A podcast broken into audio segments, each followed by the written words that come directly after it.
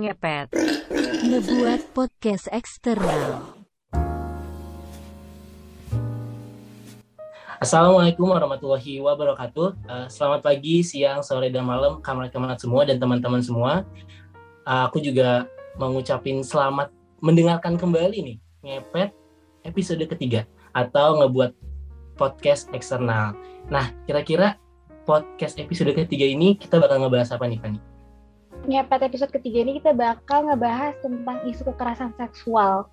Uh, isu ini tuh kan oh ya lagi marak terjadi dan lagi banyak bicarakan sama orang-orang kan. Kemarin juga KM juga sempat ngebawa isu ini. Makanya kita mau ngebawa, eh mau membicarakan isu ini.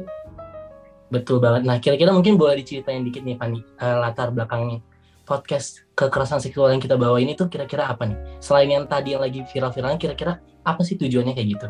Tujuannya tuh kita tuh pengen tahu ya sepenting apa isu kekerasan seksual tuh. Terus kayak kita juga pengen tahu kayak gimana cara mengatasinya atau kalau kita menghadapi isu kekerasan seksual kita harus seperti apa. Karena kan ini kan hal yang nggak baru ya. Tapi kan kita sendiri kayak belum masih banyak yang belum paham lah. Termasuk aku sendiri itu masih belum paham. Dan aku juga kalau aku pribadi kayak dengan podcast ini aku juga jadi pengen apa ya nambah wawasan lah tentang isu kekerasan seksual dan apa yang harus dilakukan gitu. Gimana cara mengatasinya kayak gitu.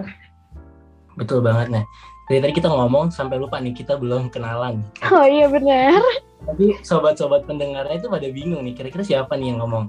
Nah mungkin kenalin dulu. Aku Ray dari IMG 19 dan rekan aku. Dan aku Fanny dari IMG 20 Nah, kita berdua bakal memandu podcast ini dari awal sampai akhir. Jadi harapannya kamerat-kamerat dan teman-teman semua terus dengerin dari awal sampai akhir ini pasti bakal dapat insight-insight baru. Bener gak sih, Pan? Bener banget. Nah, uh, kali ini di podcast episode ketiga ini kita kedatangan narasumber ya, Pan. Ya? Yang keren banget dan tentunya apa nih, Pan? Dan tentunya apa ya narasumber kita ini vokal terhadap isu yang bakal kita bawain. Jadi betul. uh, pastinya kita dapat apa ya dapat mengedukasi kita dan para pendengarnya pada episode 3 ini. Betul banget. Mungkin langsung kita sambut Kau Maira dari Teknik Lingkungan 2018 Hey. halo kak. Halo. Ini aku kenalan halo, ya? Iya, Kenalin ya semuanya, uh, aku Humaira dari TL 18 Uh, tapi kebetulan di sini kayaknya diundangnya sebagai anggota tim kajian kekerasan seksual. Kamu Maira sehat kah? Sudah sembuh? Katanya dengar-dengar kamu Maira habis sakit. Iya, aku habis sakit sih kemarin dan kayak batuk gitu makanya jadi diundur ya podcastnya soal kalau batuk-batuk kan tapi untungnya udah sembuh ya kak ya udah udah alhamdulillah oke nih mungkin uh, mau nanya kesibukannya kak Humaira nih lagi sibuk apa nih akademiknya kak? Atau lagi lagi sibuk ngekaji ngekaji banget nih atau gimana nih? Mungkin boleh diceritain nih. Apa ya aku sibuk apa? Aku kayaknya sehari-hari ya paling nyicil-nyicil ngerjain TA karena udah semester 8 kan. Terus tapi aku lagi uh, lagi intern juga kebetulan aku lagi apa namanya WRI World Resource Institute itu kayak apa ya lembaga research lingkungan gitu. Terus aku lagi intern di sana. Jadi sehari-hari ya paling itu aja kerjaannya. Ya sama-sama berkabinet sih.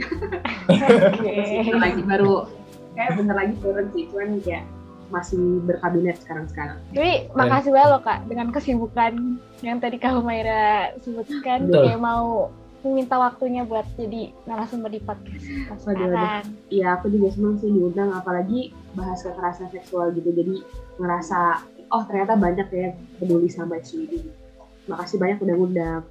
Oke nih, mungkin biar lebih kenal dan lebih dekat dan lebih tahu nih ya tentang isu yang mau kita bawakan nih terkait kekerasan seksual. Kita mau nanya-nanya nih ke Kak Maira selaku tim kajian kekerasan seksual di kabinet itu ya. Hmm. Oke, mungkin mau nanya nih, kira-kira uh, apa sih Kak uh, yang dimaksud itu dengan kekerasan seksual gitu secara general ataupun mungkin bisa kekerasan seksual yang ada di ITB gitu kasus-kasusnya Oke, jadi kalau misalnya menurut Permendikbud ya, aku merefer ke sana soalnya itu yang udah disahkan gitu. Oh ya, BTW buat ngasih gambaran, Permendikbud itu adalah aturan yang dikeluarin sama Kementerian Pendidikan dan Kebudayaan. Itu yang emang spesifik buat ngebahas kekerasan seksual di kampus. Nah, kajian yang kami lakukan itu tuh ngekaji implementasi Permendikbud di ITB. Jadi gimana sih caranya supaya uh, Permendikbud ini bisa dibuat uh, peraturan rektornya dan juga mekanisme pencegahan dan penanganan kekerasan seksual.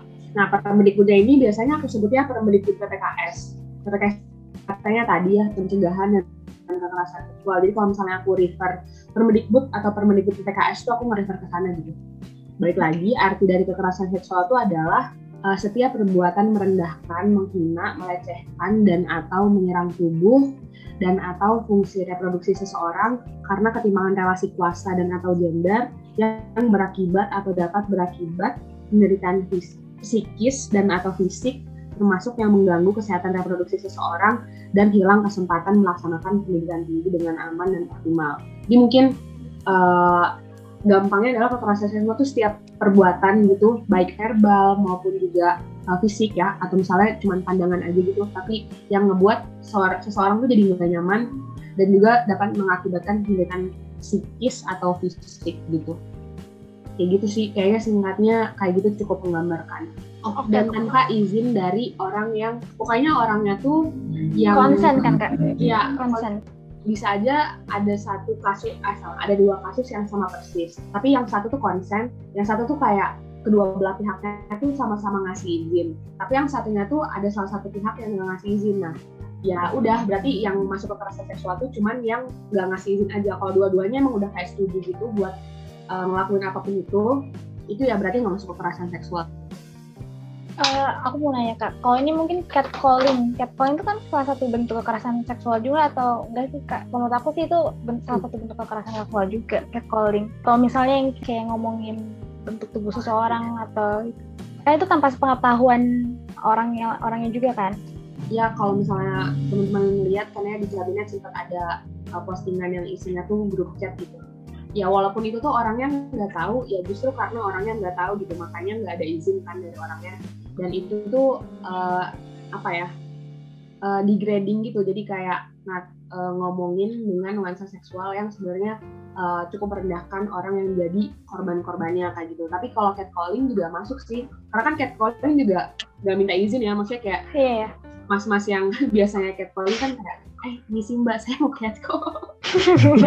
Tapi ya yeah. langsung, langsung kayak ya panggil apa hai cantik hai manis gitu gitu kan nah itu sebenarnya bentuk-bentuknya tuh dijabarkan dengan lebih banyak gitu lebih lengkap itu di uh, di Permendikbudnya. Jadi ada dia di pasal 5 ayat 2 tuh itu kayak ada banyak banget lah bentuk-bentuknya dari A sampai U. Itu kayak dia ngejabarin jenis-jenis kekerasan yang bisa masuk kekerasan seksual tuh apa aja kayak misalnya mulai dari ujaran yang mendiskriminasi atau melecehkan tampilan fisik, kondisi tubuh dan atau identitas gender korban, atau yang uh, menarik lagi tuh kalau ini ada menatap korban dengan nuansa seksual dan atau tidak nyaman. Itu kan kayak uh, sebenarnya sehari-hari juga aku cukup yakin sih kayak banyak orang yang ngalamin ini kayak diliatin gitu misalnya lagi jalan terus cuman kayak ya udah lagi jalan aja ya itu diliatin uh, itu sebenarnya masuk ke kekerasan seksual gitu. Jadi cukup banyak lah ya tadi bentuk-bentuk kekerasan juga yang di Permendik, Permendikbud PPKS itu A sampai U cukup banyak ya. Mungkin uh, dari A sampai U itu tuh uh, kira-kira menurut kaum Mairan ya selaku kabinet, uh, selaku tim kajian ya kira-kira bentuk kekerasan seksual apa sih yang mungkin sering banget dialami atau mungkin terjadi gitu terkhususnya di lingkup kampus ITB kita ini ya? Uh, jadi sebenarnya di kajian itu kan selain kita ngeluarin kajian, ada juga tim survei. Nah survei itu emang nyari tahu sebenarnya bentuk-bentuk kekerasan seksual yang sering dialami sama mahasiswa ITB itu apa dan pelakunya siapa.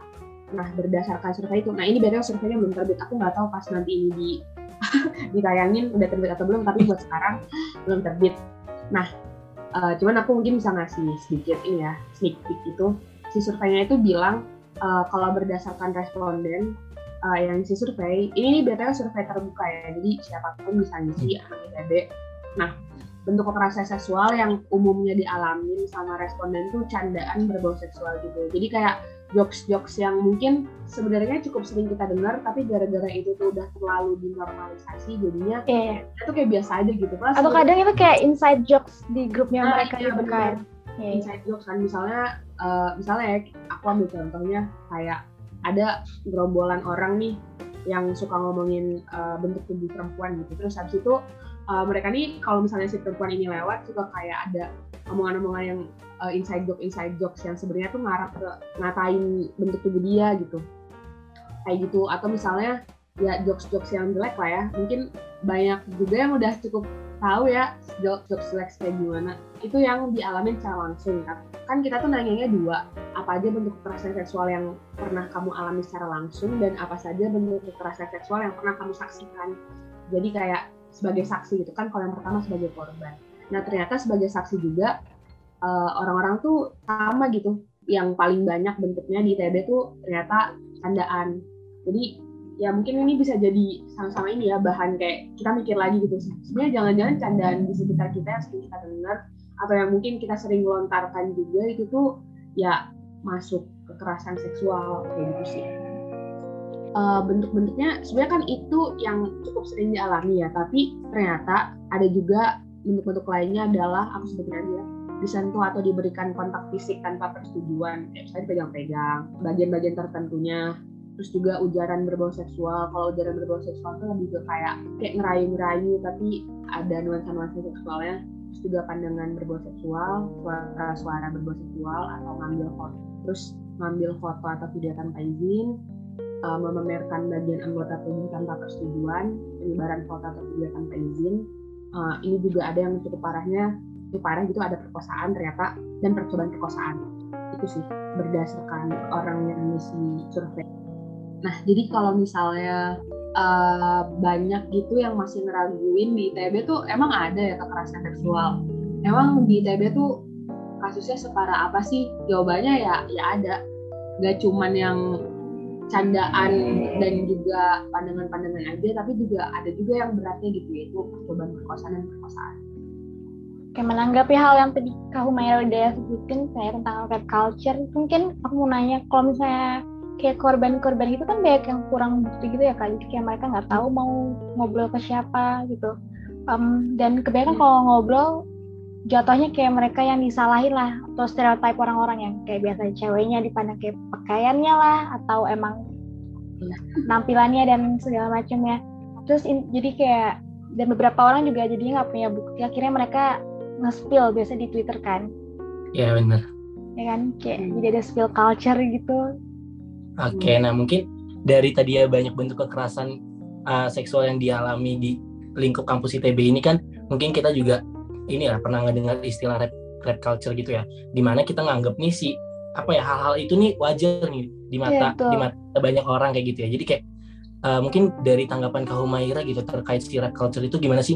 Dan kira-kira apakah benar gitu kayak banyak banget kayak orang-orang tuh yang nganggap kayak uh, baperan banget sih lo kayak gitu yang kayak apa sih cuma digituin aja lo ngerasa apa baperan apa baper lah atau kayak cuma digituin orang digituin aja hmm. marah gitu uh, tanggapannya kau Mayra ataupun kayak terkait si rap culture-nya itu kayak gimana sih?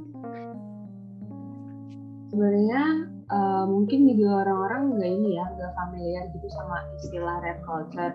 Jadi kalau kalau aku pribadi mandang rap culture itu sebagai budaya budaya-budaya yang ada di lingkungan di sekitar kita yang sebenarnya tuh berkontribusi secara langsung maupun nggak langsung ke kasus perkosaan yang ada jadi uh, berkontribusi secara nggak langsung ya contohnya tuh kayak stereotip stereotip yang tadi disebutin sama Ani hmm. kayak misalnya begitu ada korban mau cerita malah kayak ditanya, disalahin gitu ya lu sih lu baper yeah. sih atau kayak yeah. uh, lagian lu ngapain pakai bajunya kayak gitu padahal yeah. harusnya kan kalau ada korban ngelapor ya kita lindungin gitu kita tuh harus kayak percaya sama dia tapi kita malah kayak ngata-ngatain dia ya, uh, atau misalnya kita malah jadi ngebelain pelakunya kayak ya kan cuma wajar kayak gitu kan iya tuh atau kayak si pelakunya kayak punya image yang baik gitu loh kak. Jadi kayak orang-orang nggak percaya. Iya. ah masa tuh kayak nggak mungkin? Kayak dia nggak mungkin deh gitu gitu loh kak. Nah, iya, nah itu kan kayak sering banget ya kayak gitu. Iya.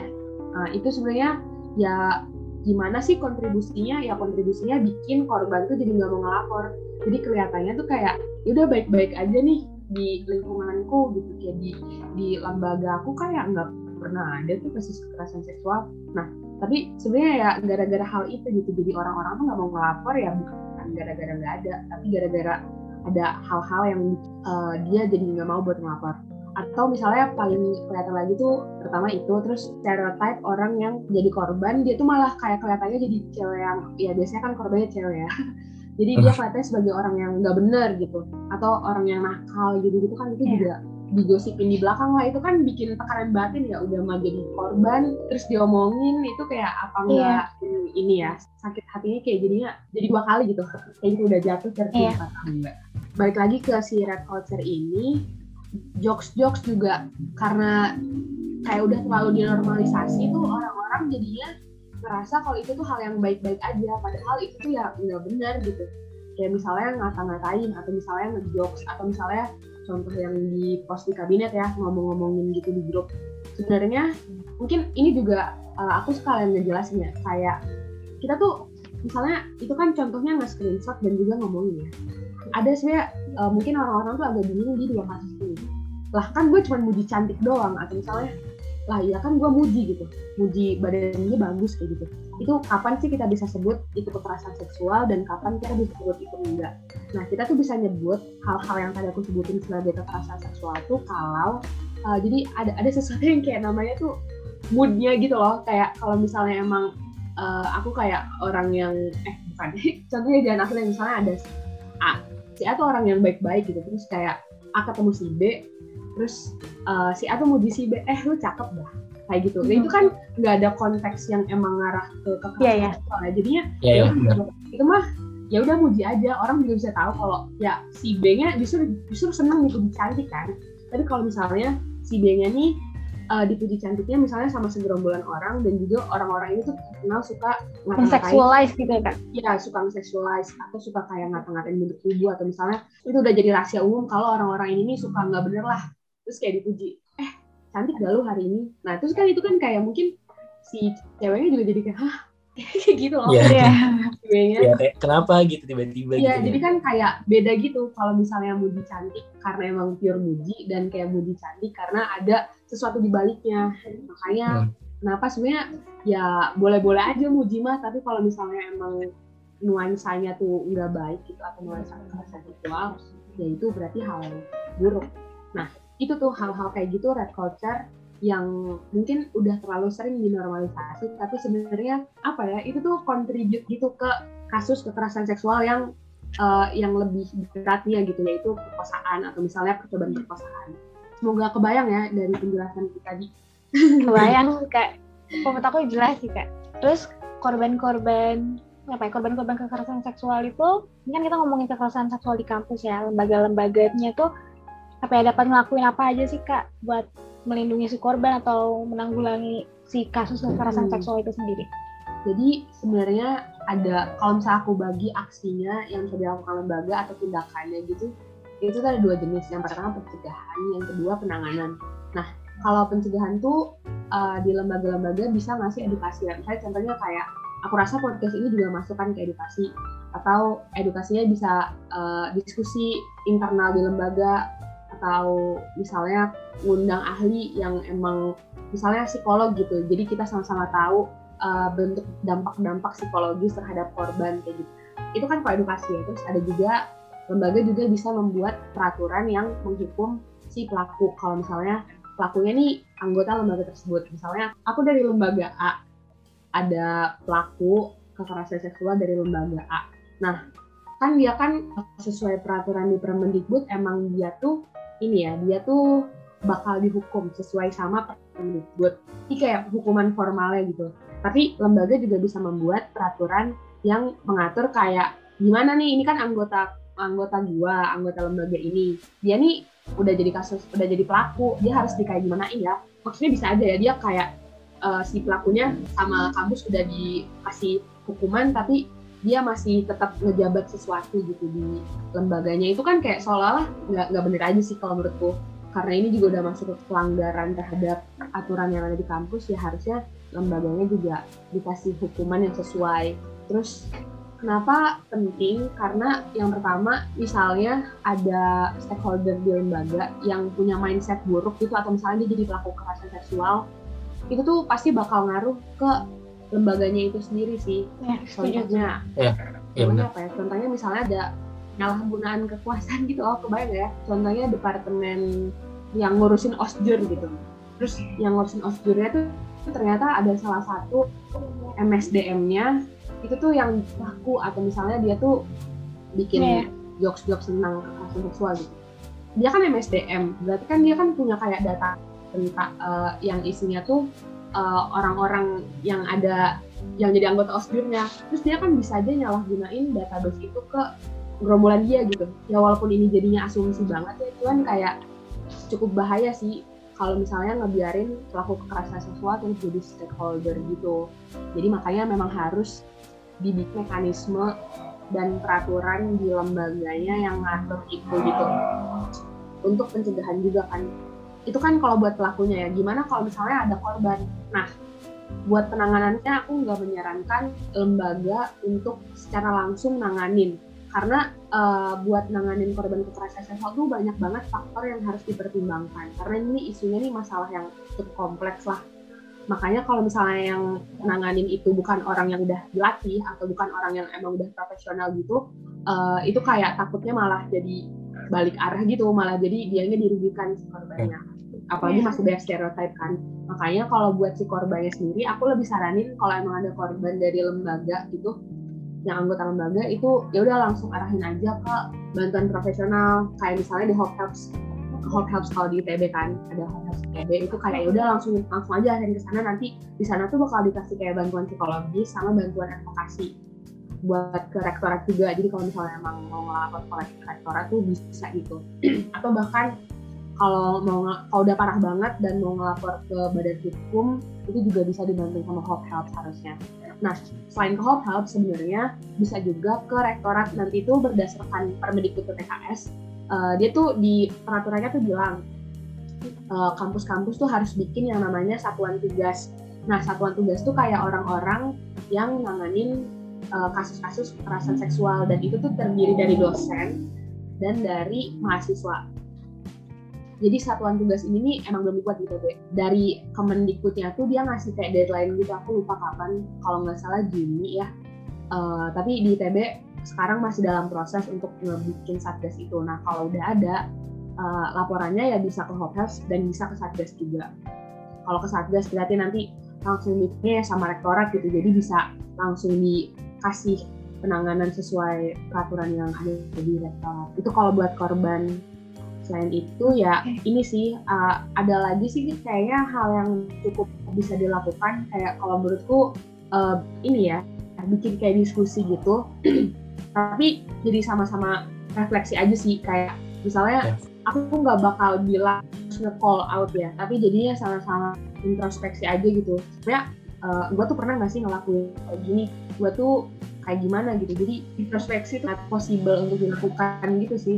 Kadang-kadang tuh aku ngerasa kita tuh kalau misalnya ada kasus gitu kan ya untuk menjaga nama baik lah ya itu tuh mungkin juga jadinya terhambat gitu. Tapi aku sih kayak selalu mikirnya kalau kita ngelindung ya bukan kita misalnya ada lembaga yang justru ngelindungin pelaku gara-gara dia tuh uh, mau ngejaga nama baik gitu. Jadi bikin prosesnya tuh terhambat gara-gara uh, dia nggak mau kasusnya kesebar nah itu tuh justru hal yang buruk karena dia jadi walaupun secara nggak langsung ya walaupun kayak sebenarnya intensinya bukan melindungi pelaku tapi dengan tindakan dia uh, menjaga nama baik dan bikin proses penyelesaian kasusnya terhambat ya itu tuh ya secara nggak langsung melindungi pelaku kan. Itu justru yang nama baiknya bikin nama baik tercoreng itu itu gitu. Jadi menurutku kalau memang ada terima aja terima aja. Dan kasih hukuman yang setimpal gitu sih. Menurutku dengan ngasih hukuman yang setimpal dan juga ngasih uh, apa ya mengevaluasi diri gitu mem- memperkuat internal lembaga supaya lebih nggak ada pelaku KS itu tuh justru bisa jadi yang nge- ngembaliin nama baiknya. Jadi kayak ya udah memang ada anggota gua nih yang ngelakuin itu tapi karena gua adalah lembaga yang benar ya gua benerin lah. Hmm. jadi itu sih Hmm. kayaknya uh, dulu kan juga pernah ada ya.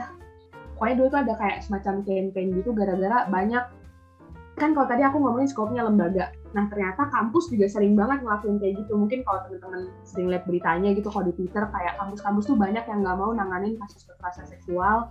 Iya. itu gara-gara nggak mau namanya tercemar gitu. Nggak mau kayak misalnya kampus A ada mahasiswa kampus A atau dosen kampus A yang jadi pelaku kekerasan seksual. Nah itu kan justru ya kalau nggak ditanganin kasihan banget korbannya gitu. Itu juga bisa terjadi di lingkup lembaga makanya eh, menurutku ini juga salah satu tindakan yang dapat diambil. Itu buat pencegahan. Nah kalau buat penanganannya sebenarnya udah aku singgung sih tadi kalau buat pelaku ya kalau udah ada peraturan kan tinggal ditangani sesuai peraturan tersebut. Kalau buat korban langsung diarahin ke orang yang lebih profesional. Jadi kayak gitu sih.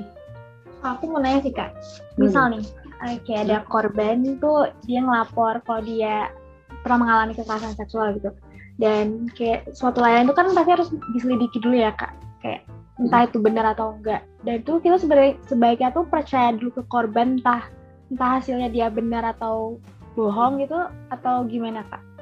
hmm oke oke Atau kayak kita netral dulu gitu, nggak ngebela si korban atau nggak ngebela pelaku gitu?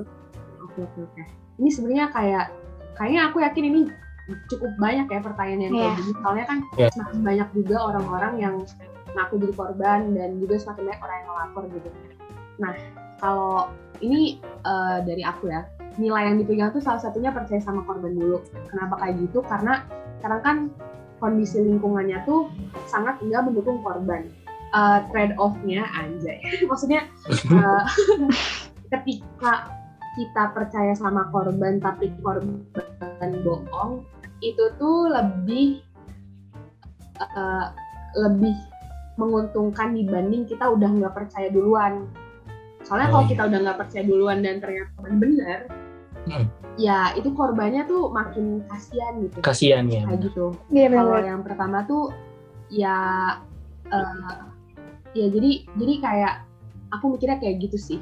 Eh, untuk percaya dulu sama korban tuh emang eh, apa ya kayak sesuatu yang eh, nggak apa-apa untuk dilakukan dan bahkan kayaknya eh, dianjurkan untuk dilakukan kayak gitu. Percaya dulu aja sama korban. Tapi ya nggak langsung serta merta kayak nge-cancel ya nge-cancel eh ya nggak langsung serta merta nge-cancel si pelaku. Tapi lebih baik percaya dulu sama korban.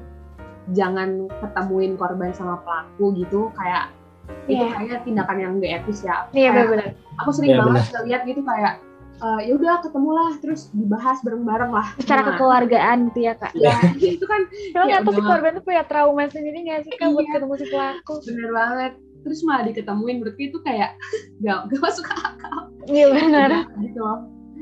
Ya itu. Apalagi kan sebenarnya kasus kekerasan seksual tuh pasti ngaruh banget ke psikis kan. Itu kalau misalnya diketemuin itu justru ya kasihan banget sih korbannya. Kayak gitu. Jadi kalau emang udah parah banget gitu tapi kalau misalnya emang korbannya mau buat ketemu ya sebenarnya nggak apa-apa. Jadi pokoknya semua semua tindak bukan semua tindakan yang diambil tuh memang harus mempertimbangkan uh, kondisi korban juga dalam kasus kekerasan seksual. Jadi uh, kalau menurutku sih percaya dulu aja sama korban Uh, tapi ya along the way kalau misalnya kita juga harus ngeliat kan ini kayak gimana gitu. Ya tetap jadi ini aja ya. Apa maksudnya jadi jadi percaya tapi menurutku juga nggak bijak kalau misalnya kita langsung ngelakuin hal-hal yang buruk terhadap si pelaku misalnya kita gebukin pelakunya gitu. Eh Hmm. bukan pelaku tapi kayak orang yang diduga sebagai pelaku. Kan Pelaku. kalau misalnya belum ada deliknya itu kayak bukan pelaku. Tapi sebutnya apa ya? Kalau di aturan-aturan itu biasanya pelapor sama terlapor. Kalau terlapor tuh pelaku kalau pelapor si korban tapi karena belum misahin disebutnya biasanya itu. Nah itu kan ya kita tetap harus jadinya sih kayak aku rasa kayak jadi bijak aja gitu dalam mengambil tindakan. Jadi percaya sama korban tapi juga eh, ngelihat perkembangan kasusnya dan nggak langsung gegabah ngambil tindakan sendiri terhadap eh, pelapornya gitu. Kayak misalnya di diapain dipukulin itu kan kayak enggak juga sih. Kayak gitu kalau menurutku. Mantep banget aku setuju juga eh, terkait kasus tadi. Sebenarnya kalau aku misalnya aku ya kalau aku sebagai temannya yang udah diceritain gitu aku bisa aja sih detektif aku keluar gitu sih kak. Kayak bener-bener mencari kayak bener gak sih kayak gerak geriknya gitu. Karena orang yang pelakunya itu tuh menurutku kalau dia ngelakuin kekerasan seksual dia tuh bisa jadi habitnya dia gitu loh. Benar-benar. ya bakal terus menerus gitu. Karena kalau selama ini ya banyak yang speak up di Twitter atau apa kayak ternyata yang speak up tuh pertama satu orang tapi kelama Ya, kelamaan tuh lama jadi banyak. banyak. gitu kan Iya Iya. kan jadi kayak Bener-bener. aku selama ini mikir kayak kayaknya udah kalau udah pelaku udah habit kayak udah habit lah jadi kayak detektif tuh harus berlaku gitu kayak kalau bener-bener udah Iya ya, setuju setuju setuju. Kayak emang pasti kalau kita sebagai orang yang dikasih tahu ya kita juga pasti kan mau nggak mau ya nyari tahu nggak sih kayak ya betul siapa nih udah heboh banget gua Iya. Iya. Iya kan kayak Iya. orang jahat nih. kalau itu temannya baik ya kalau temannya yang Nah, jahat tapi kan emang- bisa aja oh waduh itu kalau temen yang jahat emang agak mixed feelings ya pasti kayak orang yang udah kita kenal dekat itu dan kita kenal baik terus ternyata kayak ada yang nge-accuse kalau dia tuh pelaku itu juga uh, gimana ya memang banyak gitu yang harus dipertimbangkan. Kalau misalnya ada orang yang di uh, dilaporin sebagai pelaku dan ternyata kita kenal pasti pertama kaget gak sih kayak ya betul kaget padahal kayak sebenarnya dia ah temen gue kena gitu kayak, Iya. "Hah, temen gue kena gitu Iya. Iya bener Oke banget. Tapi tetap balik lagi sih, walaupun kayak gitu kan tetap harus percaya sama korban dulu. Nah jadi kayak, kalau aku sih ngerasanya harus melihat keadaannya dulu gitu kayak gimana. Hmm. kayak gitu. betul betul Uh, tapi menarik juga ya Oke. tadi kayak bahas spill spill dikit gitu. Menurutku Hmm. uh, spill tuh apa ya kayak salah satu cara yang emang uh, bisa diambil sama korban. Tapi spill tuh walaupun kalau viral jadinya lebih mudah bukan lebih ada potensi buat ditanganin. Karena kan selama ini kayak buat uh, biar kasusnya ditangani itu kan susah banget ya. Kayak Iya. mandek lah administrasinya lah. Terus kalau misalnya belum kalau misalnya ternyata pelakunya tuh uh, orang yang kaya gitu punya kuasa. Ya benar punya kuasa kan itu kan makin makin "Hah, harus gimana gitu? Makanya salah satu jalur yang memang bisa ditempuh tuh spill cuman di sisi lain spill tuh sangat rentan juga. Itu karena masih banyak stereotype spill tuh sangat rentan. Korbannya tuh jadi malah dikata-katain gitu kan. Kayak apalagi kalau Hmm. spill di twitter kayak Iya. eh, wah lu nih asal ngomong nih bla bla segala macam itu sebenarnya aku tuh kalau misalnya memang ada korban tuh aku kayak kalau memang bisa eh, secara formal tuh mendingan secara formal aja lah. Soalnya kalau spill tuh jari-jari orang-orang tuh rada jahat Iya. sih. Iya. Jadi-jadi Nanti netizen malah ya? nambah beban.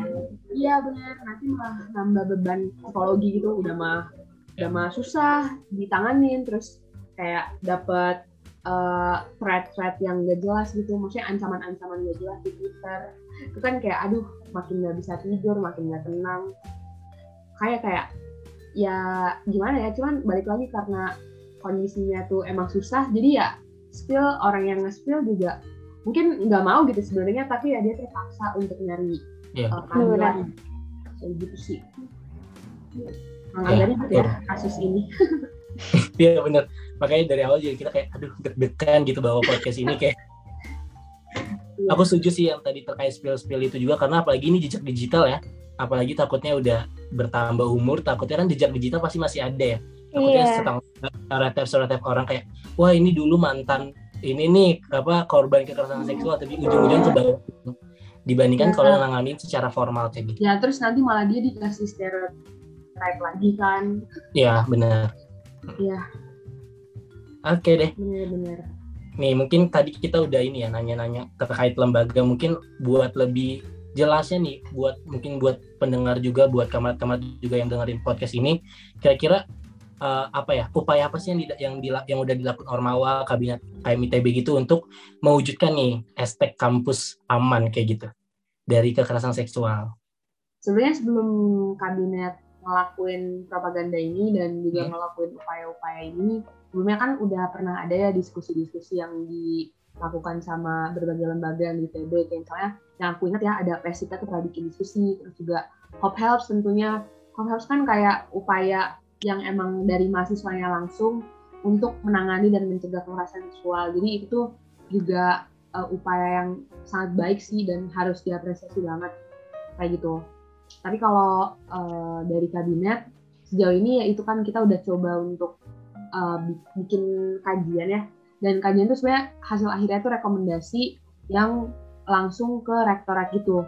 Jadi kabinet tuh kan pengen mewujudkan kampus yang aman aman dari kekerasan seksual gitu maksudnya. Nah kampus yang aman tuh uh, didefinisikan kampus aman secara vertikal alias infrastruktur dan peraturannya tuh uh, apa ya mendukung untuk pemberantasan kekerasan seksual. Itu dari penanganannya. Dan yang kedua tuh amannya tuh secara lingkungannya gitu. Jadi emang dari lembaganya juga memastikan bahwa ya di lingkungan nggak ada budaya-budaya yang buruk gitu. terus juga nggak ada lagi tuh red culture terus nggak ada terus juga dari lembaganya bikin peraturan yang tadi yang ngatur kalau misalnya pelakunya tuh anggota kayak gimana. Nah itu dari dari samping dari horizontal. Jadi makanya aman tuh kayak aman secara vertikal dan secara horizontal. Nah kalau yang buat secara vertikal itu kajian outputnya. Kajian uh, yang nanti kita juga bakal audiensi ke rektorat gitu. Pokoknya adalah ke pihak rektorat yang emang ngurusin ini. Kita udah kayak ngasih ya kalau saya bikin peraturan kayak gini dulu kayak gitu. Intinya isi rekomendasinya tuh kayak gitu.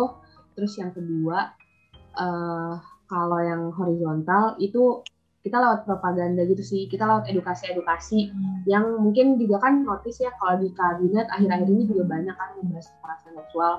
Nah itu adalah salah satu upaya edukasi yang dilakukan gitu sih kayak apa ya kayak poster-poster kita juga pernah bikin postingan yang isinya tuh bentuk-bentuk kekerasan seksual berdasarkan Permendikbud.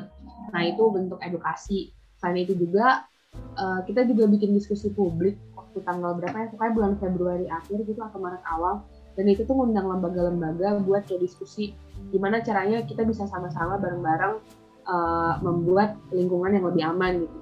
Nah outputnya tuh sebenarnya pengennya ini ini belum ya, cuman kayak pengennya nanti setiap lembaga tuh bikin komitmen gitu yang isinya tuh hal-hal yang akan dilakukan lembaga untuk membuat lingkungannya lebih aman. Cuman memang masih dalam proses gitu karena lagi bikin guideline guideline-nya.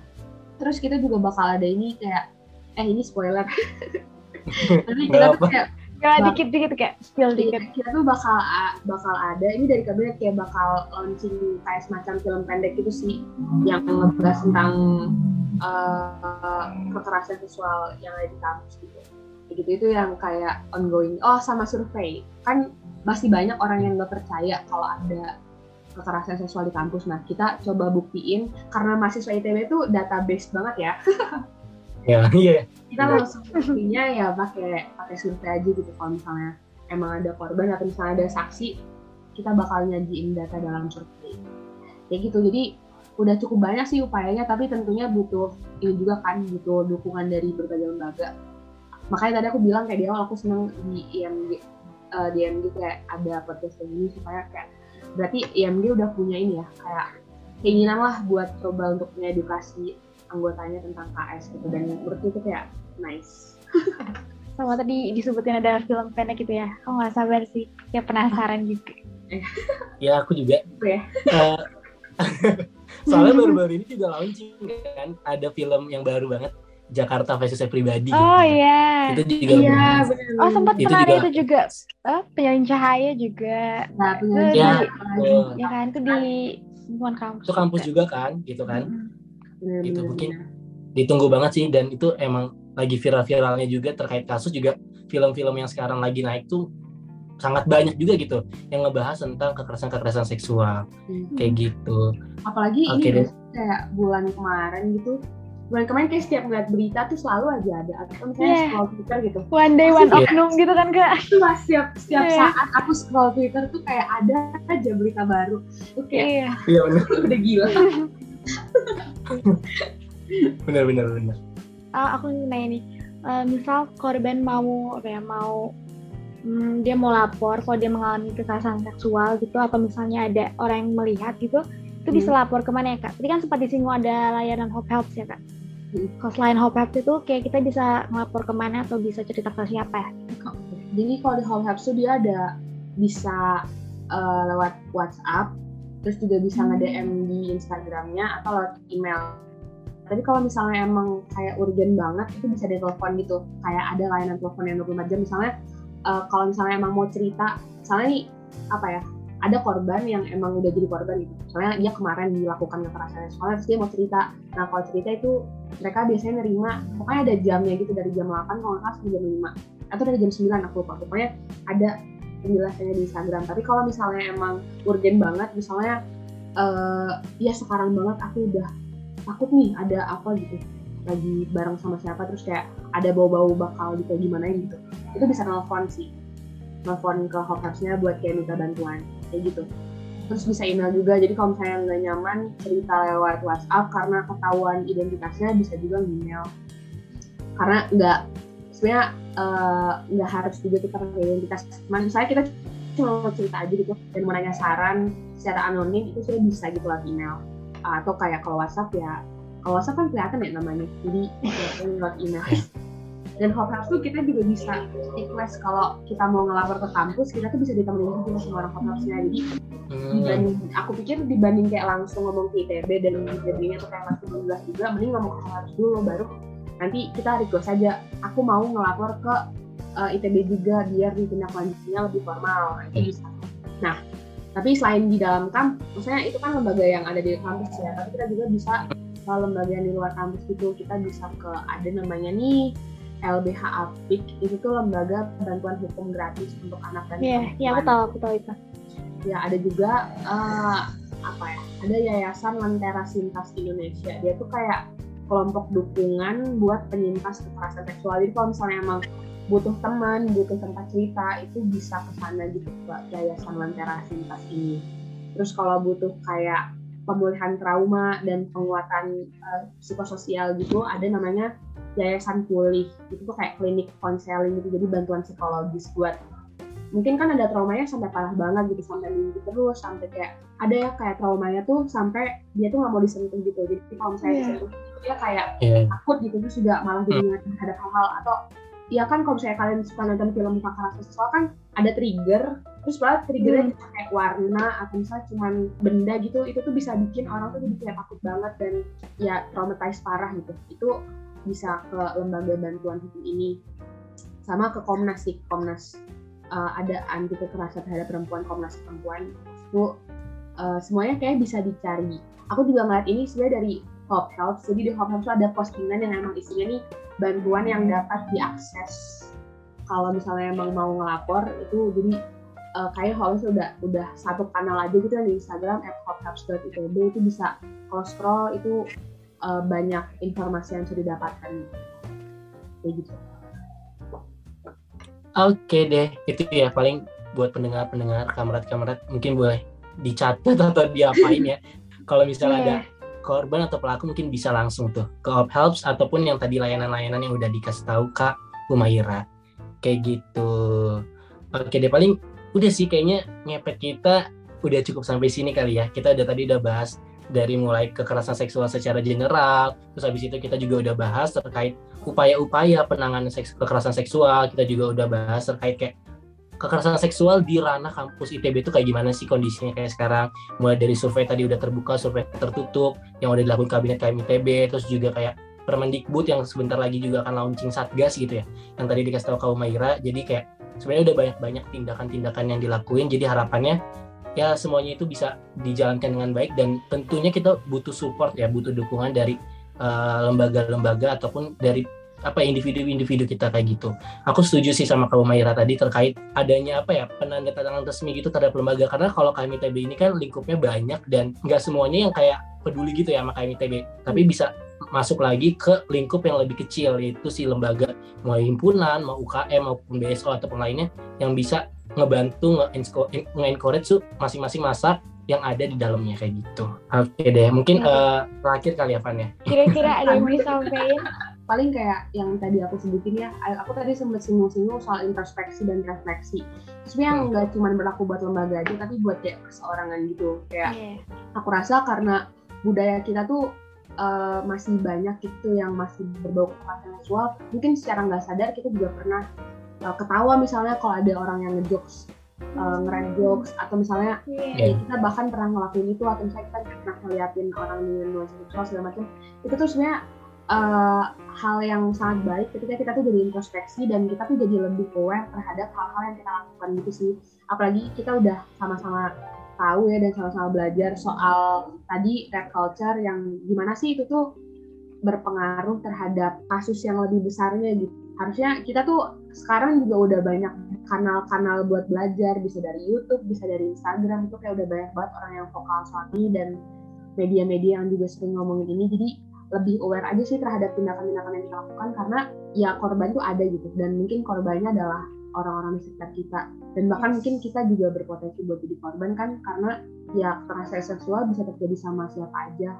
Nggak ngelihat baju ngelihat Iya, uh, iya, status bener. segala macem kayak hal yang paling penting sih yang dan paling mudah buat dilakukan tuh gitu introspeksi diri sih kayak gitu deh itu sih paling pesan aku ya sama ya nanti ditunggu ya komitmennya ya. Oke kak.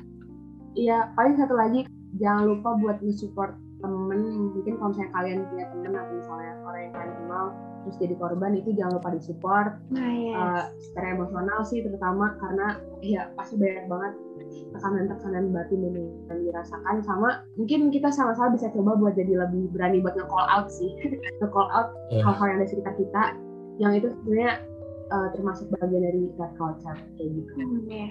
oh sama saran jadi kalau nanti kalian post ini di Instagram atau misalnya di mana pun itu kayak Hmm. mungkin bisa dikasih aja tadi hotline hotline-nya Oke. kayak ditambahin Oke. ya, nice dah itu aja Yeay. Yeay, makasih kak. Terima kasih banyak. Oke. Segitu aja di podcast kita kali ini di episode ketiga ini sama kaum Mayra kita bahas kekerasan seksual dan mungkin akhir kata aku Ray dan Pani pamit undur diri sampai jumpa di podcast selanjutnya. Dadah.